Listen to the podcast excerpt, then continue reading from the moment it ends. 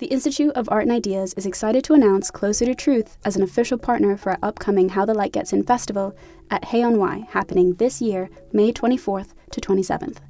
Closer to Truth examines humanity's deepest questions with the world's greatest thinkers, from Nobel laureates and renowned scientists to theologians and best selling authors.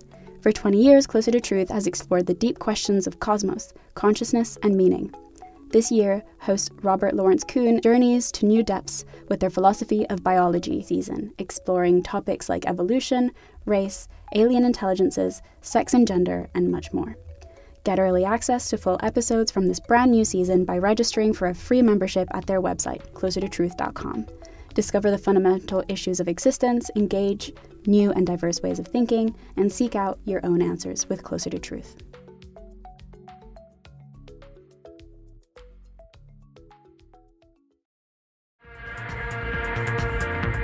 Welcome to Philosophy for Our Time. Facts are assertions. From the Institute of Art and Ideas. We examine every aspect of contemporary thinking. What is love? Is it real? Is democracy illusory and incoherent? Finding cracks in the way we understand the world. I think there is a crisis of values.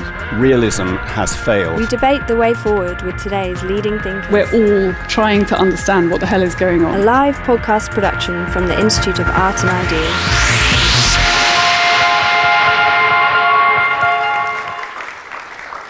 Copernicus and Darwin told us that we should be skeptical about feeling that our place in the universe was special. But if we look at many of the parameters in the universe, like the charge on the electron or the size of the cosmological constant, the universe seems to be a strangely, finely tuned place for life. Is that a spectacularly fortuitous accident?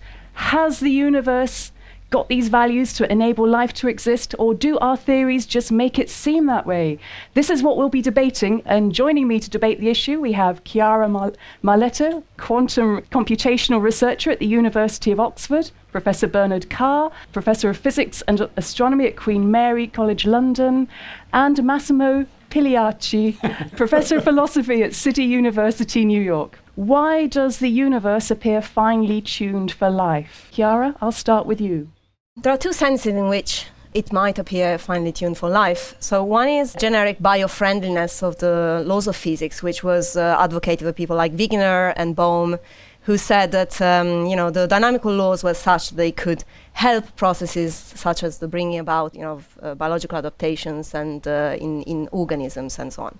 But that was dismissed by uh, and debunked by the theory of evolution, so we don't have to worry about that any further. There's a second and deeper, more subtle sense in which they uh, are fine tuned for life, and that's the fact that the laws of physics have certain traits in them which have three properties.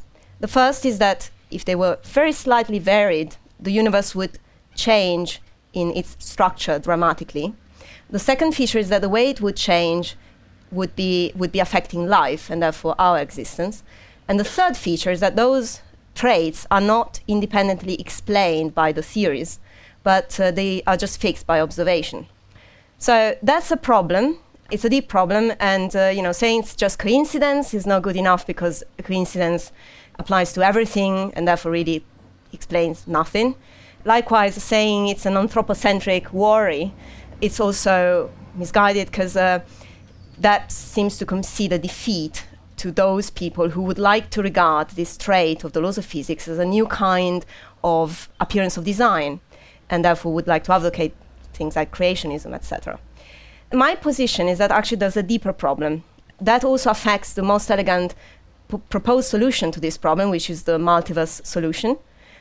This problem that I'm talking about is to do with the fact that in order to understand what it means to slightly vary uh, an explanatory theory, a physical theory, and in order to understand the concept of could life have a reason otherwise, we've got to contemplate a wider domain than the actual, which is what currently physics is capable of handling. So we need to develop new tools, new conceptual tools to accommodate ways of thinking rigorously about these issues and perhaps to improve on the theory of uh, the multiverse, which is a very good step towards solving the problem. Bernard. Well, first of all, we have to distinguish between different types of fine tuning.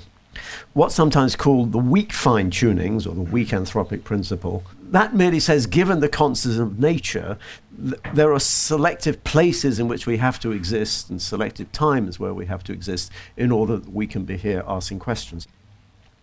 However, there's a deeper idea which says the values of the constants themselves, the constants of physics, have to be fine tuned so that we are here. And that is, is somewhat more controversial. Now, I have to say that I am an enthusiast for this idea, and it does seem to me there is a big problem. You, you know, there is a mystery there. It isn't just a, a coincidence, as, as said. But it really comes down to the question of how many of these fine tunings there are and how finely are they actually tuned. You see, in some sense, you might like to think that our final theory of physics would determine all the constants uniquely, which would be fine. But in that case, there will be no room for these special selection effects. So we're sort of assuming, in some sense, that some of the constants of physics are, are contingent. In other words, they're not determined by fundamental theory. And then, of course, the question is if there are fine tunings, fine tune for what? Is it fine tuning for consciousness in general? Or is it just fine tuned for complexity? My own view is that if you look at the arguments for the fine tuning, very often they're more to do with complexity. So it's not even clear that the existence of the observer is, is so crucial. But then, if you do believe in these fine tunings, what actually is the explanation? Why is the universe fine tuned?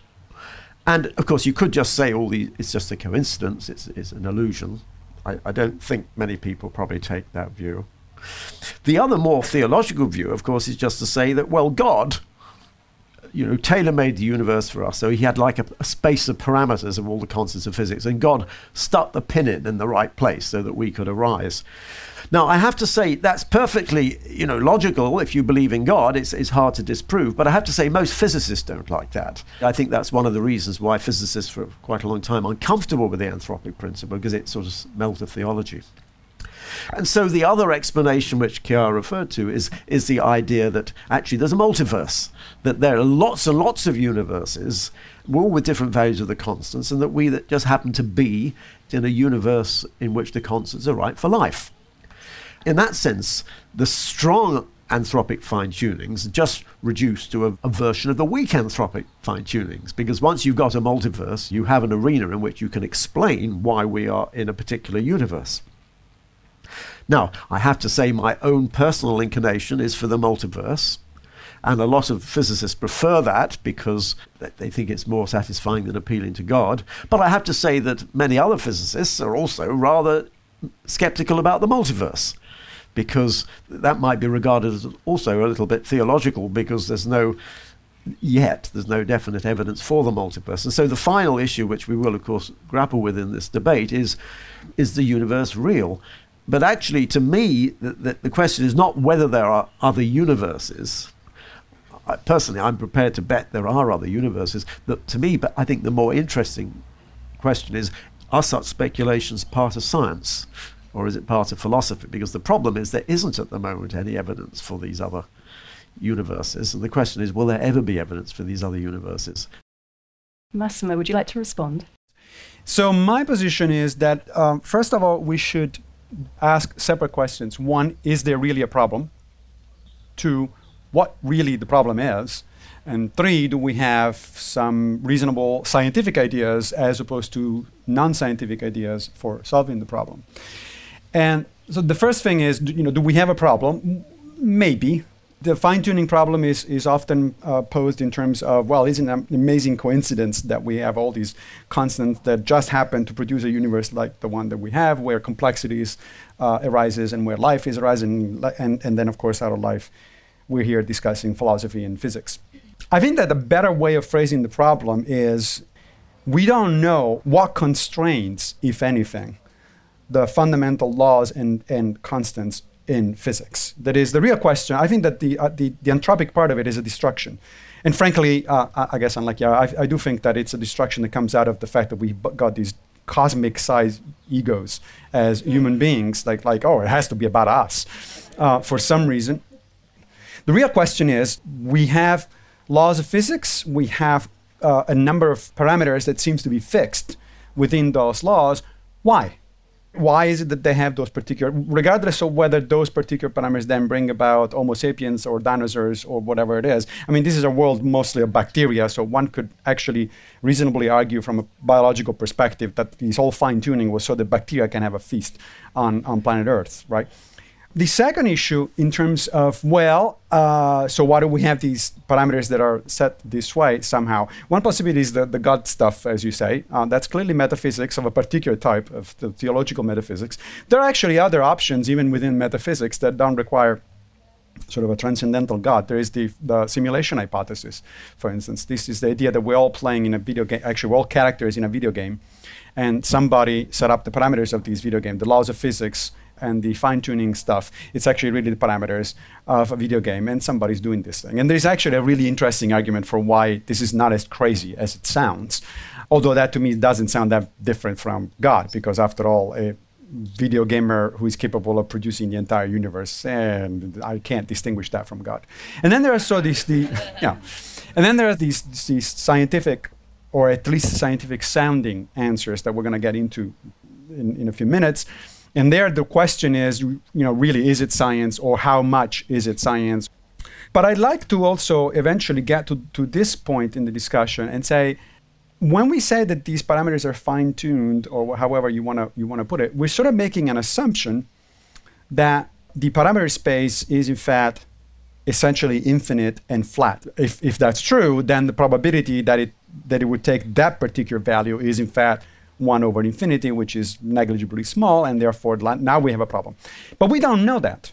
We don't know from what this statistical distributions or, or, or underlying distributions these variables and these parameters are actually taken from. For all we know, it could very well be that there is only one possible value for, for these parameters, or maybe that there is a small ba- number of values, or maybe that the distribution looks something like you know a triangle like this, or whatever. We have no idea. And of course, one of the things that physicists have been trying to do for a, for a while, coming up with a so-called theory of everything, which is another example of large egos at play, um, is precisely to, ta- to, to tell an answer to that question, right? So, oh, actually, as it turns out, these primaries cannot take an infinite number of values. They can only take a certain number of values. And if it is a small number of values, then it's really no longer a particular surprise or a particular miracle that we got what we what we got. So we don't have an answer to those kinds of questions now. But when you go through this process, I think you should still keep in mind a what the real question is, which is the particular why do we have the laws of physics basically that we have, and b that perhaps we're just starting the whole discussion on the wrong footing. That is by assuming that it could take that these numbers could take any value when in fact it might not, they might not. So you've seen that we've got quite a diversity of opinions here um, on, on the subject of fine tuning. It could be coincidence, it could be God, it could be a multiverse, we don't know, and it could be a video game. So let's start with examining what the problem is. And I'd like to start off with the question Is the universe finely tuned? Let's discuss that first to see if it really is or not, and could its laws have been different? So I'd like to start there. And Chiara, I'd like to start with you. Well, one question is could the universe be different and could we still be here debating the, you know, the question?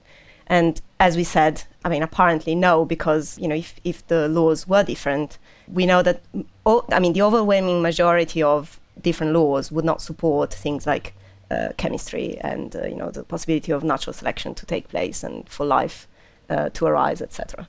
Then there is another way of looking at the question, which is um, could the universe be otherwise, period? And the answer is yes. And there is where the multiverse theory kicks in because um, the multiverse theory uh, is trying to, you know, as Massimo said, to kind of uh, fill the gap of how could we imagine how it is to vary slightly the constants of, of nature. The idea there is that the, the multiverse as a whole wouldn't be fine tuned uh, in that it would realize all possible values. And, you know, uh, then you use the anthropic argument in order to explain why we see a particular value of the constants, which are the ones that allow for life. And since we are a byproduct of, you know, this life-producing process, which is natural, natural selection. I just have one point about the um, uh, anthropic point that, that Massimo made. We talk about life in general, and life is a very wide, you know, class of phenomena of which we are a byproduct. uh, worrying Sorry, about the fine What do you mean by wide? Because we Sorry, only have one light. example. That's what I mean. Yeah. well- right, of course, that's uh, a problem yeah. also. What would, sure. Right, okay. What? Well, but we do have an example, and that's Mhm. a significant phenomenon in the, For in us, the universe. sure.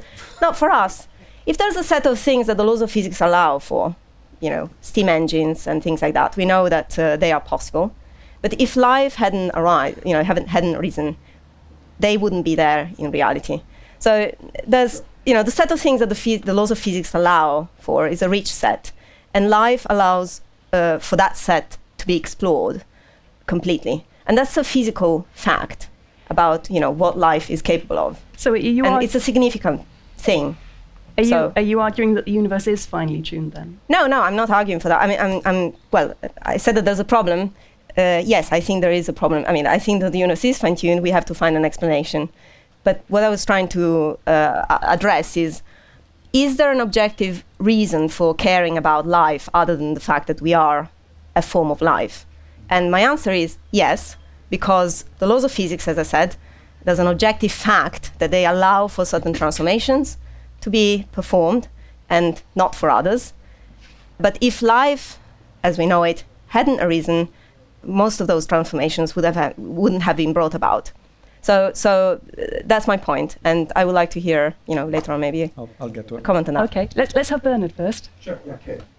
Well, I would like to respond to some of the points that Massimo made because I thought he he made some very important points, and he did raise the question of whether we should actually believe there are significant fine tunings.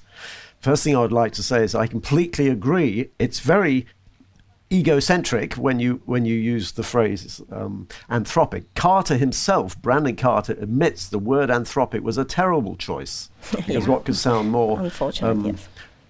Egocentric than that. As I said, I prefer the word complexity. It's not just a question of amoebas, it might just be things like TV sets. We don't really Yes. know indeed what, what it's like. All we're saying is there are things in the universe like stars and galaxies and planets and chemistry which couldn't exist if you look at the actual fine tunings. Then there is the question, though, we can't know how pervasive life could be. It's all very well to say that life can't exist in this region of parameter space, but we don't know because we know on Earth at least life gets manages to evolve in places we wouldn't expect, and that's a difficult question. But all I would say is that um, there may be many ways that things can be alive, but I think it's probably fair to say there are many more ways they can be dead. But then the other even more important question, I would say, is the, the question you raised of what is the distribution of these parameters? Because if we don't have a theory for the distribu- distributions, we simply can't begin to do a precise calculation. I mean, let's take the most famous example, which is the cosmological constant. The cosmological constant we now have known for 20 years is causing the universe to accelerate. But we have no idea why it has the value it has. And in principle, your first bet as to what the value would be would be 10 to the 120 times bigger than it actually is. So this is the biggest fine tuning we know of in nature, a factor of 1 in 10 to the 120. Now, Weinberg gave a, an explanation for this based on the anthropic argument, which was simply that if lambda was too big, galaxies couldn't form. And that, in some sense, was an anthropic prediction because he made this argument before they actually discovered the acceleration of the universe. But how you actually assess that mathematically is very difficult. Massimo is quite correct. You can just make the assumption that it's a uniform distribution, and then you say, wow, it's 1 in 100 10 to the 120. But we've no idea for believing that it is a uniform distribution. On the other hand, if you were to say the distribution predicted by physics is going to be close to what it actually is, that's not satisfactory either because you're just saying it just happens to be that the physics predicts a value which is what it's required to be.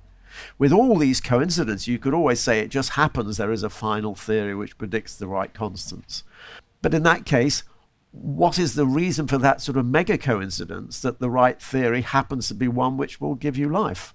So that doesn't solve it either. I think at the end of the day, it comes down to the question how many of these fine tunings are there and how finely is the fine tuning is it is it to 1% or is it to an order of magnitude but i completely agree with massimo there's no way you can do a rigorous precise calculation and say the probability of the universe is 1 in a billion because we just we just don't know i would only say that from my perspective the number of coincidences and the and the degree of fine tuning is sufficiently large that there really is a conundrum. There's something fishy going on.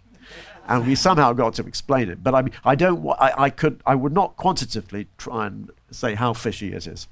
So I'm Massimo, gonna, go yeah, on. I'm gonna, I'm gonna argue that things are even worse, actually, in, in some sense. So first of all, actually, in, in response to what you were saying a, a minute, a minute ago, is you know is life a significant phenomenon? Well, significance is some uh, is a subjective judgment. Uh, we can say it exists, it is a phenomenon, and therefore, as scientists, we're interested in explaining the variety of physical and biological phenomena in the, in the universe. So fine, that that is a, an interesting question in and of itself. Is it a significant question? Well, that since we don't have an answer, actually, a good scientific answer to that question, that's why I try to push away from the idea that this should, we should be naming this anything like anthropic or even fine tuning, and then we should just focus on the basic problem, which is where do the laws of physics come from? Or, you know, why are they the way they are? And here's why I'm, reason, I, I'm saying this. We don't know how pervasive life is in the universe. We have no idea. Anybody tells you otherwise is bullshitting. It's just not, you know, we don't know. It could be very pervasive. It could be that almost every planet uh, out there actually has some form of life. It could be that we are the only ones out, out there. Uh, we have no idea. Okay, there's just just no because there's no base rate. We only have an example of one, and on an example of one, any good statistician will tell you it, it's, you better not you better off not making any predictions. You just have to wait at least for the second example, and then we'll figure you start figuring figuring out. But Massimo, if I could interrupt you, I mean, Yeah. it's, it's one thing I agree talking about life, but what about talking about the laws of physics? Right. So the law. So that is that's why I'm arguing that that is the problem, and therefore calling it fine tuning, it's sort of immediately. I think in, in some sense it, it actually gives too much to the theological side, because as soon as you call it fine tuning, there's like ah, there must be some kind of intelligence going on, or some something funny, something fishy going on, right? I think we need to be careful about how we label things because immediately our way of thinking is affected by the way in which we label things. I mean, we're human beings uh, and we respond to analogies, to metaphors, to uh, labels, and so on and so forth. So that's one thing. The other point that I wanted to make is, is that about this, sort of this, this statistical dis- distribution. Um, I think it's worse than just saying, you know, we don't, we cannot make a precise estimate of how un- unlikely our universe is. I don't think we can make any estimate at all because we don't have a baseline. Again, and let me give, com- uh, give you an example again from biology. So there are some things. There's a mathematical theory of population genetics that, that makes a certain number of predictions about how you know biological populations should evolve. If the parameters of population genetic equations were completely unconstrained, that is, we, if we had no idea uh, where, how to set some of those parameters, we could simulate all sorts of, of biological phenomena that actually don't exist and never will exist. Okay. The only reason we don't do that, we can do better than that, is because there are some physical constraints, there are some biochemical constraints. We know certain things about the reality of life as it happens on Earth that immediately narrows down the number of parameters and the range of these parameters so that you can actually build a reasonable theory of population genetics. We don't have yet, at least, I'm not saying we will never have, but we don't have yet the equivalent in fundamental physics. And that, I think, is where the problem is. Now, you could say, well, I, I like your idea of, well, even if we narrow down the, the statistical distribution, then we'll still have the problem of where that statistical distribution come from. Yes, well, it starters all the way down, isn't it? I mean, the problem is that at some point there is going to be something like a brute fact. There is going to be something that you hit the bottom and you say, I got to start there. Because if you keep asking, know, where does that come from and where does that come from and where does that come from, you, can, you, you end up either in an infinite regress, you're never done, okay? But bef- way before you get to that infinite regress, you're going to run out of empirical evidence. I, I'm going to bet on that one. Or you have to say, well, at some point we'll have to take certain facts as raw facts, as you know, this is just the way things are, and from there you build a theory. Now, where do we want to stop? It's an interesting question. It's an open question for physicists to answer in physics and for biologists to answer in biology. But at some point, I suspect we have to have a choice. Either we go on forever, uh, or we have to ground our theories into something and just take that as, as a fact.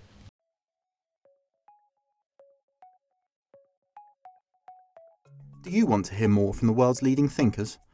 The answer to that question is yes, subscribe to iai.tv for unlimited access to thousands of debates, talks, articles, academy courses, and live events. Are you bored of the surface level news, politics, sports, and entertainment coverage on your newsfeed? Go deeper. Get the philosophy behind the news and get the latest big ideas from the world's leading thinkers on subjects at the core of the human condition, life, the universe, and everything in between.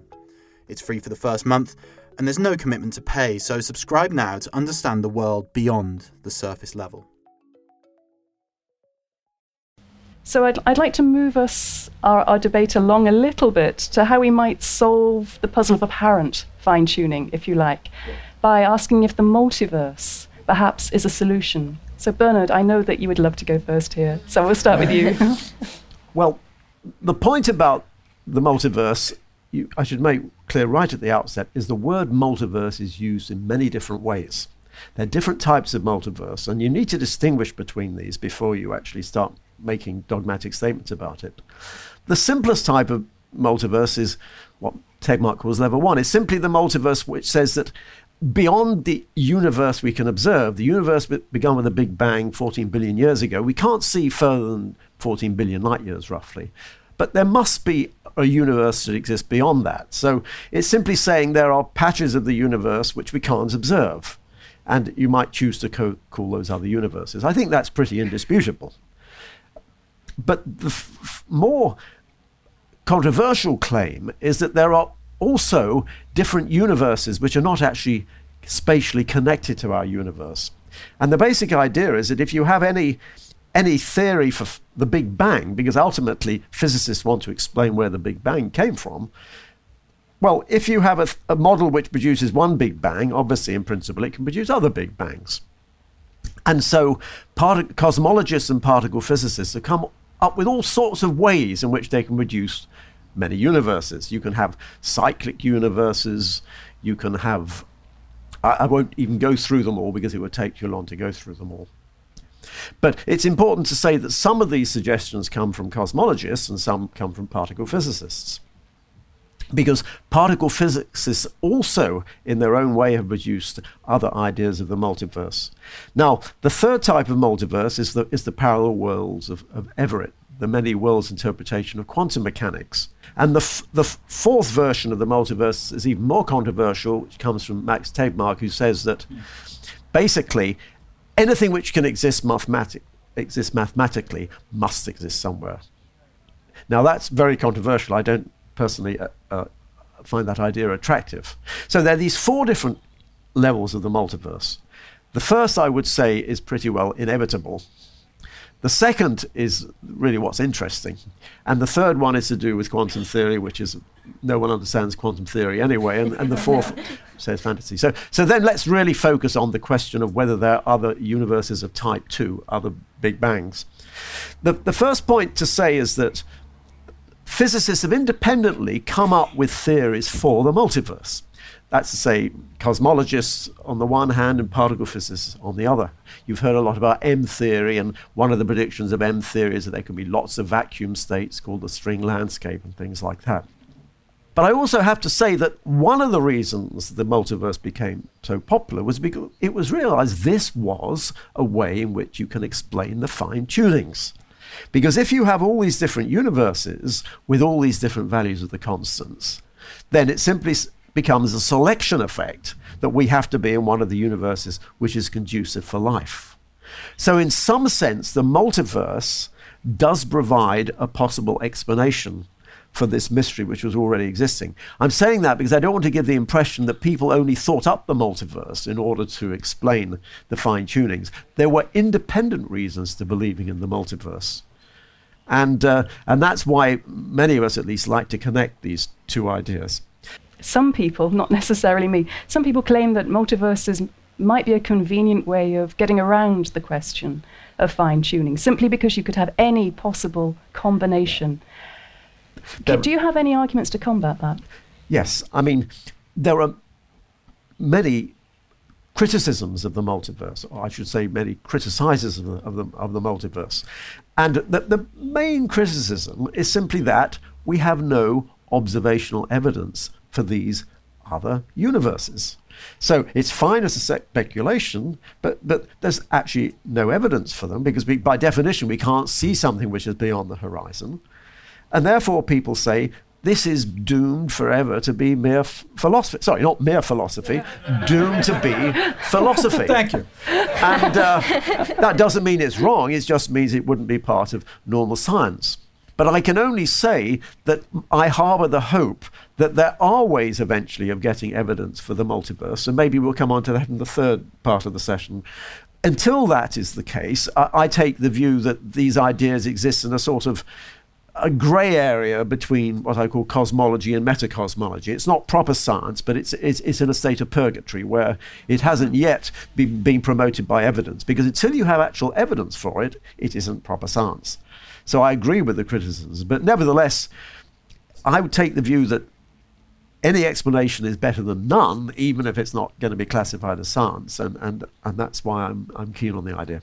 Massimo, would you like to respond? Sure. Um, philosophers have come up with a uh, something called the principle of plenitude, which actually predates Tegmark's uh, uh, mathematical principle. And the principle of ta- plenitude basically says that whatever is uh, logically coherent exists.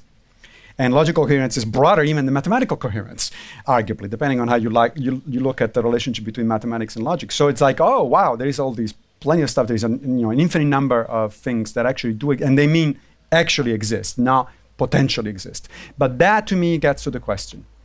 The difference between something that is compatible with a mathematical description or a mathematical theory, or compatible with a logical description or logical theory, and something that actually is in fact the case. Right? So when I hear things like, for instance, string theory predicts a certain number, you know, a different number of universes, well, not really, right? What it does, it, it's, it's compatible, it's mathematics is compatible with the existence of a large number of differently arranged universes. That's not the same as making a prediction. Because in order to make a prediction, you have to somehow, some, somehow bridge the gap between the mathematical theory and the empirical evidence. And that's where, that's where you, uh, you know, your discomfort, shall, shall we say, with the multiverse, I think is justified, right? Because there is the question, you know, the fundamental issue in science is it, everything stops at the buck of the empirical evidence. If there is no empirical evidence, it's not science. End of story. Even though a good number of physicists these days are beginning to talk about something that worries me particularly, which is called post-empirical science. Okay, post-empirical science is uh, something that to me sounds a lot like metaphysics. And I don't have a problem with metaphysics, but the physicists usually do have a problem with metaphysics, right? So, uh, what I think might be helpful here is to make a distinction. Not, there are no sharp distinctions between physics and metaphysics, I think, or between physics, uh, you know, science and philosophy necessarily. But there are distinctions that I think need to be made. And one of the problems why I think so many philosophers and so many physicists are uncomfortable with both string theory and the multiverse is precisely because, especially when it comes down to uh, books published for the general public, that distinction is completely blurred. If you read The Elegant Universe by Brian Greene, I did, and when I read it, I got the impression that oh, this is this is physics. This is you know the physicists have in fact uh, basically settled this issue or close to settle this issue. Nowhere near. And the reason no, it's nowhere near it is precisely because there is a large gap at the moment between the empirical evidence and the theory. And as long as we're clear on that, then I don't think there is any problem in speculating in going around and saying, well, it could be this way. This is this is a possible way of thinking about it. And if you're telling me, not you personally necessarily, but if you're telling me, well, you know, string theory has been around for only 30 years and we need another century to go around before we can find out a way to test it empirically, I'm okay with that because I don't sign checks for research grants. As you both said, um, I think the best, I mean, the, the deepest problem about the multiverse explanation is that we don't know how to count well, in first place, we don't know how to populate the other universes. So we don't have uh, a good enough set of theories which would allow us to imagine how they, they could be and what they are about. The other thing is that we don't know how to count them. And if there are infinitely many of them, placing one measure or placing another one uh, gives completely different answers as to whether there is a problem or there isn't a problem. So, contrasting it with quantum physics, where there is, under some interpretation, the Everett interpretation, there is a multiverse there the basic difference is that in the case of quantum theory, there's a natural measure which is explained by the theory and it's placed on this multiverse. And that's unequivocal. So there's no ambiguity as to how do we count the various branches of this multiverse. Whereas in the cosmological context, the multiverse has to be dressed with an additional theory which allows us to know how to count. Otherwise, we don't know what we are talking about. I mean, there was also an interesting argument by a physicist who's called De- Dennis Sciama. He was a cosmologist.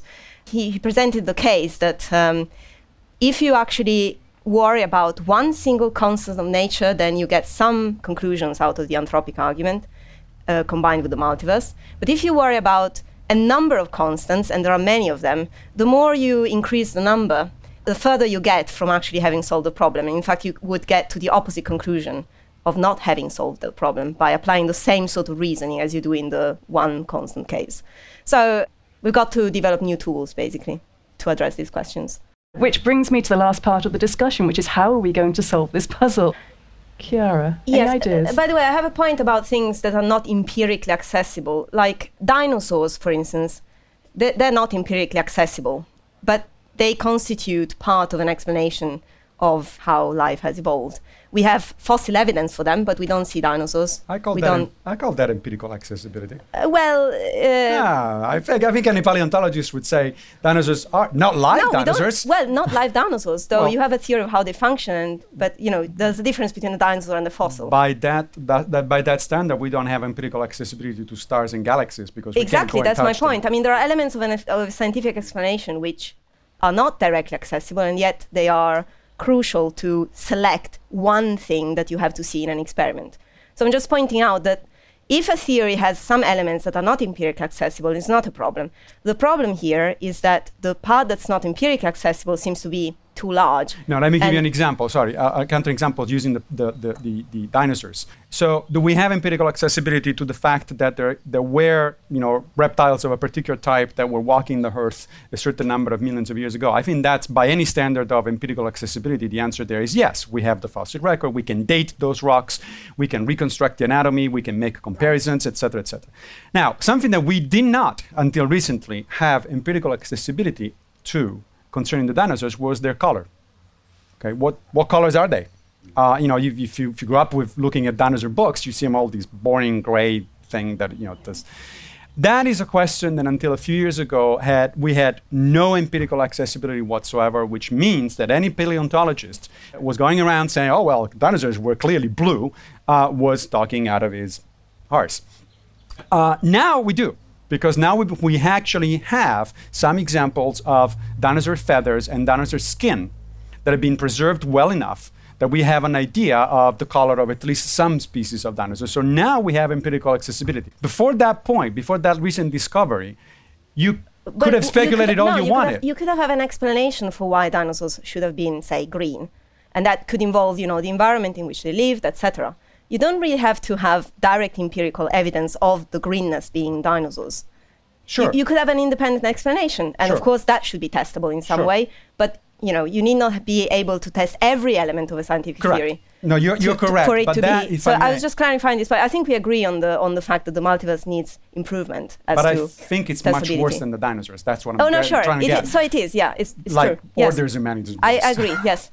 Okay. Dinosaur-like orders of magnitude. Okay. Yes. Bernard, how are we going to find any evidence for a multiverse as an explanation? Well, I mean, having cautioned in my last remarks that we, we have to allow for the fact there is no evidence at the moment for these other universes, I would like to sort of n- take a more optimistic note now and say that I see no reason in principle why there shouldn't potentially be evidence. And in fact, people are already looking for evidence. Now, what do I mean by this? Well, one possibility is that if there were other universes, they could have bumped into each other and, when they were young and, and made scars in the microwave background. And so people are looking for scars in the microwave background, which will be evidence of other universes. These, if you like, are the, the dinosaurs, the analog Yes. of the dinosaurs. Now, there's no definite evidence for that, but the point is people are looking. Another possibility is that there could be huge flows, what are called dark flows in the universe, which are produced by something beyond the visible horizon. Another possibility, uh, might, we might end up having wormholes and, and discovering wormholes, like in you know in Interstellar, the movie, and going off to these other universes. And then from particle physics, there's there's possibilities. I mean, even if you can't look for the other universes, you might be able to confirm the theories like M theory, which are predicting the other universes. And maybe at the Large Hadron Collider, they will get evidence for some features of M theory, extra dimensions, or, or whatever it is. So I'm more optimistic than uh, certainly George Ellis, who, who I argue with about this, and maybe Yeah, even yeah. more optimistic than Massimo. But I have to say, at the moment, we don't know, so it could all fizzle out, and my hopes could turn out to be empty. But I think, at least in principle, it's testable. And I think that's the crucial thing about science. Not that it's necessarily being tested now, but it can, in principle, be tested. And I would argue that actually, in principle, it can be tested. And that's why you should regard it as being science, or at least on the borders of science. But I thought Mass- Massimo made a very important point when he talked about the time scale on which a theory is tested, because M theory hasn't sold everything in 20 years. Well, Actually, if you look at modern science and modern physics, the time scale you have to wait for ideas to be verified is long. I mean, a few months ago, there was all the excitement about gravitational waves, you remember being detected. Well, they were predicted exactly 100 years ago. People started looking for them 50 years ago, but we had to wait 100 years before we had the evidence. Black holes, they were predicted also 100 years ago. They were only discovered 50 years ago. So we're now used to the idea in science that you have to wait a long time. And now that might be bad news if you're a PhD student or even a postdoc because you have to, you know, do things on a certain time scale. But that's the way things are going. So I think theories have to be verifiable or falsifiable, but you have to be quite generous in how much you uh, time you allow that for it. about, Yes. I'm going to stop our debate here Okay. on that optimistic note. Oh, that's too bad. We hope you enjoyed this podcast brought to you by the Institute of Art and Ideas. We would love to know who you agree with, and you can carry on the discussion by tweeting at IAI underscore TV with the hashtag Why Are We Here? If you think a multiverse sounds likely, then we recommend Bernard Carr's solo talk, Consciousness and Time, available now on the IAI TV player. Or, if you're as worried about the end of empirical science as Massimo, then check out his talk, After the End of Evidence. If you've enjoyed this, then please subscribe in the Philosophy for Our Times podcast on iTunes, SoundCloud, or Stitcher for more big ideas on the go. We would love to hear your feedback, so please do get in touch on podcast at iai.tv. Tune in next week for a debate exploring whether life goals are the key to fulfillment